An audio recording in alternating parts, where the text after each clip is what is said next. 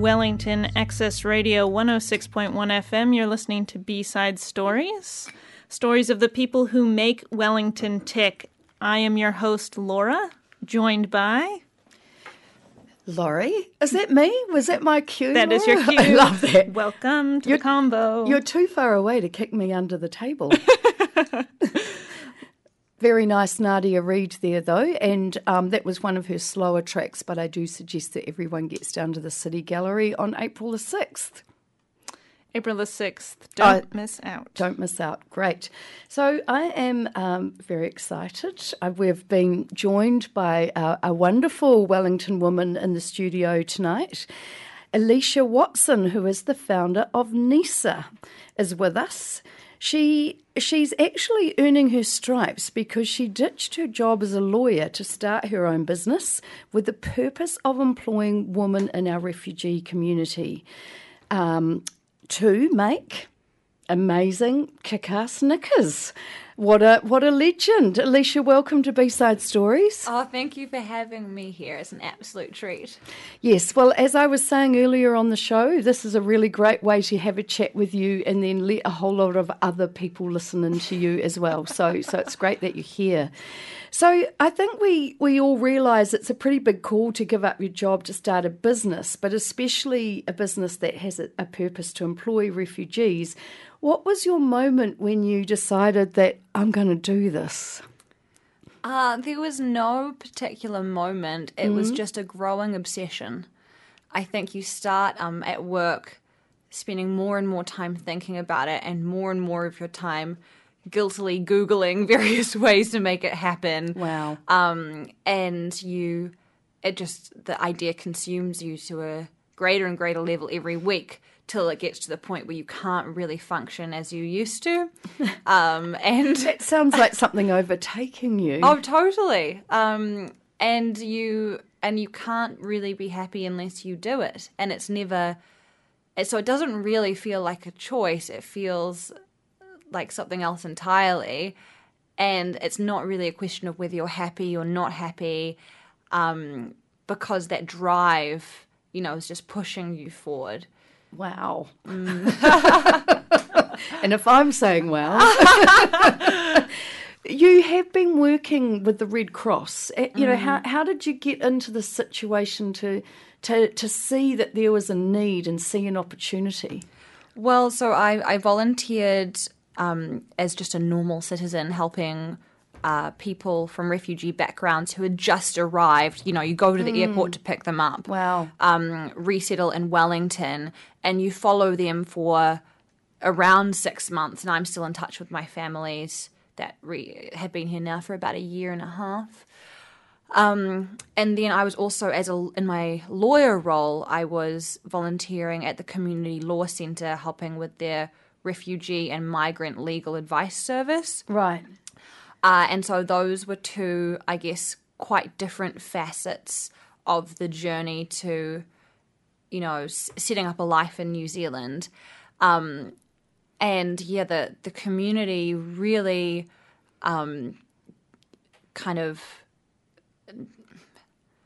really shows itself at its best because it, you know neighbors bring baking to welcome them. Um, you know there are so many donated goods. Everyone is doing their part. And i was so um, so stoked to be a wellingtonian when you see that outpouring of support for people that really need it. But um, one thing that no one can give someone else just f out of charity is basically a job. Yeah. and so they were really struggling to find employers that would take a chance on them. And there are very real barriers. That's nothing against employers. It's just hard to take on an employer who doesn't have a great command of English. Um, and so I just thought, you know, creating a business that was purpose built uh, would be something really amazing. Um, and I saw that support there in the community. So I thought, you know, putting those two things together could be something really special. Yeah. Wow. Gosh, there's so much in there, like just the, the trails, aren't there? So the the woman that, that your work, how many women have you actually got working with you at NISA at the moment? So I've got three employees from refugee backgrounds, and um, a few months in, I hired a production manager Very important. called Avril. Yes. yes. Yeah. And I thought I could do without a production manager, and I was very wrong. Yeah. um, I, you know, I'm a lawyer. I don't know anything about the fashion industry. I don't know, um, yeah, any of the things that you really need to make a workshop work. Quite technical, isn't it? Very technical. And so Avril, um, she's been in the industry for 20 years. Wow, You know? great. Uh, Lucky you, because they're really hard to find. People that really understand it Yeah. as well. and she's um she's amazing and she you know what really spoke to me was in her um in you know when she was applying for the job she's like i don't actually need the money i just want to work with other people because she was working by herself at this point you know she's like i just want to be in a team again Yeah. um, and she's one of the only people actually that um, that mentioned that she wanted to help former refugees uh, out of everyone that applied. So it was just, you know, it was really yeah, very very lucky to have Avril on board. So it's almost really understanding the purpose in in before the you know the the Yeah. out output, if Yeah. you like. Oh, exactly. Which is not a traditional business. No, way. no. Um, yeah, it's you know anything that can go wrong will go wrong. That's what I always say. And so we're just in this really precarious space where, like, you know, you say, "Please uh, sew the side seams on this," and like the opposite thing happens, and so you have to be able to laugh, otherwise you get quite stressed. Yes, yes. Come, I do. I have a sewing background, so Um, Yeah. I'm I'm hearing you. And actually, you do have to be prepared for everything that can go wrong. Oh, go wrong. Yeah. Exactly. So, do these women is sewing part of their their nature? That's Hmm. that they've got a sewing uh, background. Yeah, so they all um, have sewn in their home countries, Great. but none of them have sewn in a professional context before. Right. Uh, one of them had been to a you know a sewing course, but um, and so a big challenge for us has been bringing them up to So industry you're standards. also training them as well. yeah, yeah, um, and that's been. In some ways, it's great because everyone's learning, and that means you don't have the, you know, people sitting in the corner grumpy that they're being told to do something different from what they usually do. Um, but yeah, it means that we're also providing a huge amount of training. Um, and yeah, that's so it's just one of the many challenges we face every day. But my I hope that I'm giving them skills that will allow them to one day do something really special on their own. Yeah. Absolutely, absolutely. Oh my goodness! Um, and how how are they? How are the the, the beautiful woman? Now, I'm sorry, I don't know their names. I I Mm. Did look on. It's just nice to, to name Yeah, name yeah, these so beautiful. got- We're in we're kind of in an International Women's Day vibe. Yeah. we're carrying it on. So, what are their names? So Boshra, Boshra. who's from Syria. We've Great. got Rana from Iraq, and we've got Fauzia from Somalia. Oh my goodness! And so, how are they going together? And and with their because they they're all very different countries. Oh yeah, with different cultural It's- aspects and It's amazing actually because um yeah, they Boshra and Fauzia are both in their twenties. Rana I think is in her thirties and so it's just a lot of women together having fun. Um and yeah, it's just, you know, everyone's trying their best. Um and it's really lovely seeing them, you know, bonding with each other and you know just being really concerned for each other. yeah. Um, and I also think, you know, Fauzia in particular, she's in. Um, she the other two have their families here, but she's here alone, and she's a little bit younger than me. wow. Um, and so for her, just having um. You know, sometimes she's not even rostered on for work and she just turns up because she's like, hey guys, how's it going? um, and, you know, just she gets really bored and lonely at home. Uh, and so just having a place to go where you're expected at a certain time and there are other people there to chat to uh, is just um, just lovely. you know, all of these things, it's just really sorry, I'm having an mm. emotional moment. but being alone in a country, and then mm. not only that, but just not having a family around you. And I, and I think, you know, you were saying I, I've mm. worked by myself for a while, and Yeah. there was just a point where it was like, I d- actually can't do this anymore. But I'm surrounded by a family between nine and five. Yeah. And I can't imagine how, how it must be for someone to come to New Zealand and, you know, just be really quite isolated like that. So good mm. on her for, for reaching out and, Oh, you know, jumping into it. Oh, she's yeah, one of the most enthusiastic people you'll ever meet. Like nothing is too hard. Like occasionally, a while ago, we got these boxes of elastics that we had dyed, and just one of I'm sure Laura you'll understand. Like dyeing is a dying industry in New Zealand. There's one dude left that does it in Auckland, but I managed. I found that there's like this hive of um, industry talent in the film industry that's been retained. And so I Right, got a woman called Paula on board who did a lot of textiles for Weta workshops. And she managed to wrangle us into Stone Street Studios to do some dyeing there. But it meant that every so I was like, you know, on set and like, you know, the you know, they let No one gets into Weta. How did you do that, I Alicia? It was amazing. It was so much fun. And, you know, the security guard is like, Alicia. And I'm like, yes, that's me. There's a movie. There's a movie with this whole thing. I know. Yeah. So that was really fun. And then, um, but it meant that all of our elastics were no longer on their um, rolls, Spools. on their spools. Yeah. And so there was probably like 500 meters of elastic. And of course, it all gets tangled as it dies because you need like quite special machines to dye elastic so it doesn't get Yeah. tangled. Um, and so, you know, Bosch was just there with this like 500 meter pile of tangled elastic, which is just, you can't believe how miserable Can we, it is. can we have the colour? Um, it was navy and moss. Okay. Yeah. yeah. We've got to get the colour for these really visualize, visualize the it. piles. I know. And so, like, if you can imagine the most frustrating job in the world and times it by five, it was untangling that pile of elastic. But Fauzi is sitting there and I'm like, I'm so sorry, Fauzi. And she's like, oh, no problem. you know? You guys have, will have a story to tell. Oh, totally. Okay, so the people that are actually buying these Mm. Yeah. amazing knickers, Yeah. and um, now that I've we've got the stories, they're just sounding like you could actually sell them as collector's items. um, the women that that have attracted, Mm. I guess the question actually I'm going to pull back is about support. So. Mm. You had an amazing journey with your pledge me. So you ran a pledge me, and was that to get get a little bit of capital into the business? Yeah. Or It turns out that I should have asked for about three times as much because apparently in business you're meant to estimate how much things are gonna cost and times it by three. radio, um, but you learned that after. exactly, Right, but yeah. that's okay. Yeah. Um, yeah. So the, on the on the first day that we well the day that we launched our Pledge Me campaign, we are on the front page of the Dom Post.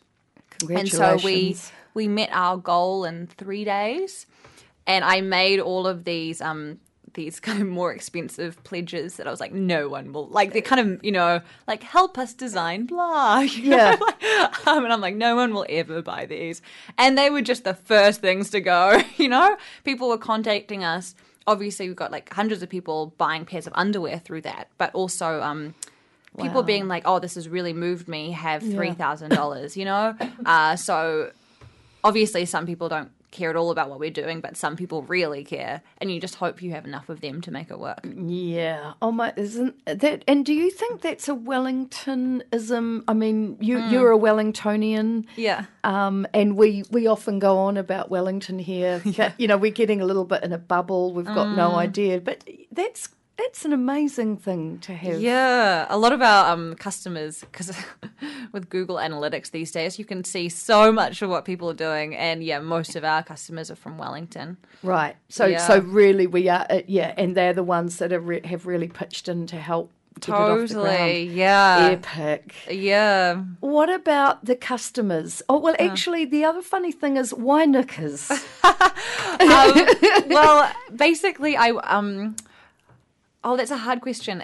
It comes down to the fashion industry actually, because um, in order to be able to manufacture in in New Zealand, you have to be making you have to go quite high end because you need to have like quite large margins to sustain smaller production and higher overheads which I'm sure you know all about, Laurie. um, and I, you know, if you want to sell a dress for $400, $500, that's great, but it needs to be the best dress someone's ever seen. You know, people have to fall in love with the dress. And there's no shortage of dresses exactly to um, choose from even to wade through to find the yes, best dress you've exactly. ever you've ever found um, and you know you have to be to get people to part with that kind of money you have to be, you know, that one of the top designers in New Zealand. Mm. You know, it's it's hard and it's really competitive space. Um, and I and I just I thought, you know, I'm not really doing this for I need to make a really beautiful product, but I don't want to be like a cutting edge designer. Mm, that's mm, not really me. Mm. Um, I just want to make something that's really pretty that people are into and would just quite like to wear. Yes, yeah. exactly. Yeah. Um, and so I thought, and I also liked the fact that um that underwear, you know, because it's a smaller item, you're selling it for less money. There are more people that can support it. You yes. know, if you're making a dress for five hundred dollars, that's quite you know quite an exclusive product. Mm. And I wanted something that you know every well most people could could yeah. could manage hopefully, maybe. And what I like about knickers yeah. is that we actually need them.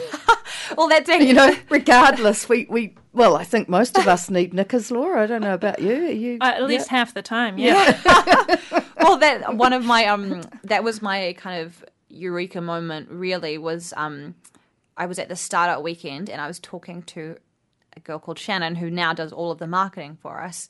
Great. And she was she's like you know she's big, done a good job. she has, uh, and she's she's really passionately anti waste, you know. And she's like, what um, just she just hated the idea of the waste of the fashion industry.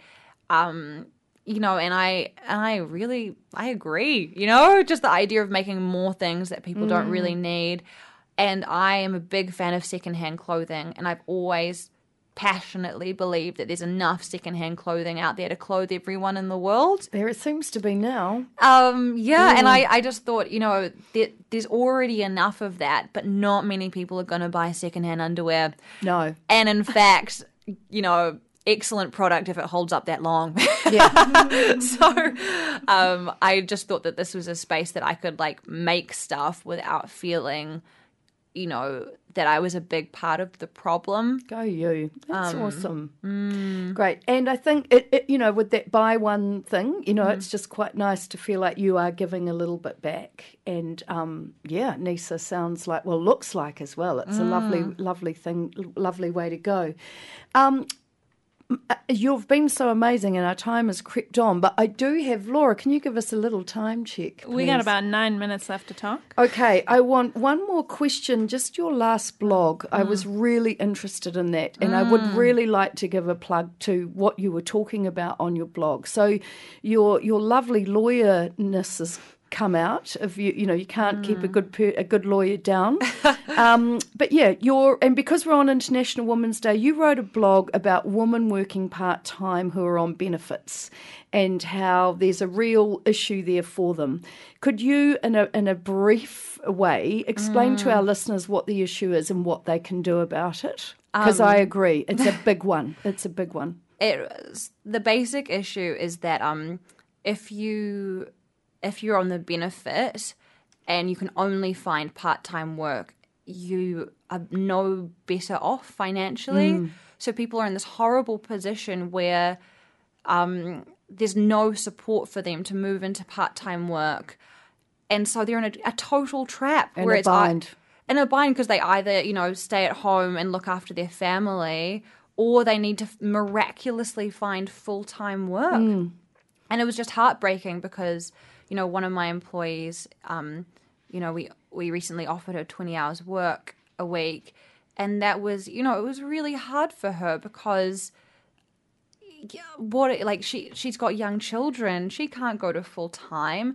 And just realizing that there's like there's no support for her to make that transition. Yeah. And it just felt also terribly unfair that you're that oh, it just it really broke my heart and made me so angry because yeah, it's just so un oh yeah. And the, pa- even- the yeah the paperwork can be um, so much of an issue in itself Yeah. that it's really not worth trying. Yeah, yeah. Um, It, it just, I guess that the point you get to is that you know the ra- a rational person would you know stay at home. Yes. Um, but there are so many benefits to supporting people into part-time work. Like, um, there's something called I think it's the Girls Project, or there's a few other things. And a recent study was talking about the benefits of having a mother that went to work and the outcomes for their daughters are insane. You know, their daughters are more likely to achieve higher qualifications, find paid employment themselves. Uh, it just like spirals on and on, and and having a woman who's a role model in your community who's going to work, Right. um, is so powerful. And just the fact that they're not, it's actually a cost to them and their family to to, to make that choice. Yes. Um, really, just It, there's no carrot there. no, there's none at all. And it, you know, when you factor in things like transport costs, and they're actually p- like pinged on two levels because often they lose their accommodation supplements at the same time. So some people are actually worse off for accepting part time work. Um, and that is just so wrong It's on so, so many le- levels. Who do we write to about that? Um, Carmel, so she's the um, Minister of Social Development. Right. Um, and there are people at WINZ who like care, and there are people who don't care. So, um, but it's more just about raising the issue and talking about it because um, this is one thing that's really, really become apparent to me as I run this business is just the rights of beneficiaries. You know, um, the people who are vocal in our communities are often educated people who are employed and it just um it just breaks my heart that there's no one making it well maybe there is but i just don't know of many people making a huge fuss about these injustices that happen to people that really can't stand up for themselves um, and say that this is wrong and we demand political change Wow, Alicia. Okay, so um, that was a little fine today. Thank you for sharing that with us. And that's a, there's a real emotional moment there because, yes, I think we can all appreciate that situation for people. What do you say to women who are out there, you know, not necessarily a bad thing, but, you know, wearing Bendon and Elle Macpherson?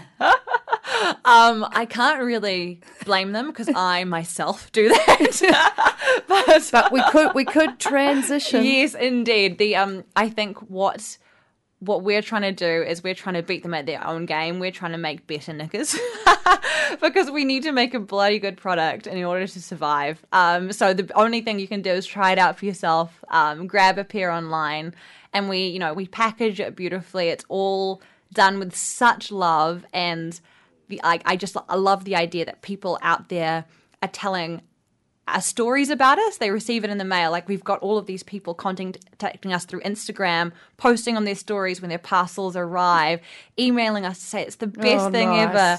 And so just this, you know, every day is really hard, but when I get those messages, it's just such a little a little kick. You know, you can do it. Keep on going. Where do we get hold of Nisa? Just go to our website. So that's www.nisa.co.nz and you can find us there. We're also on Facebook and obviously the beloved Instagram. You can't be a fashion label without having a great Instagram. Alicia Watson, thank you so much for inspiring us and moving us on B Side Stories today. and I think we're all running out to buy some new knickers today. we got some Astaire there, Laura. That's right. We're going to play some Astaire, and that might take us out for the day. Yeah. Hey, Welly, love you. Lovely to be back on the airwaves. Hope you've enjoyed listening to us and Alicia Watson of NISA, the lovely Laura Kewen. Thanks, Laurie. Yeah. Have a great week. Don't waste a minute. We're not.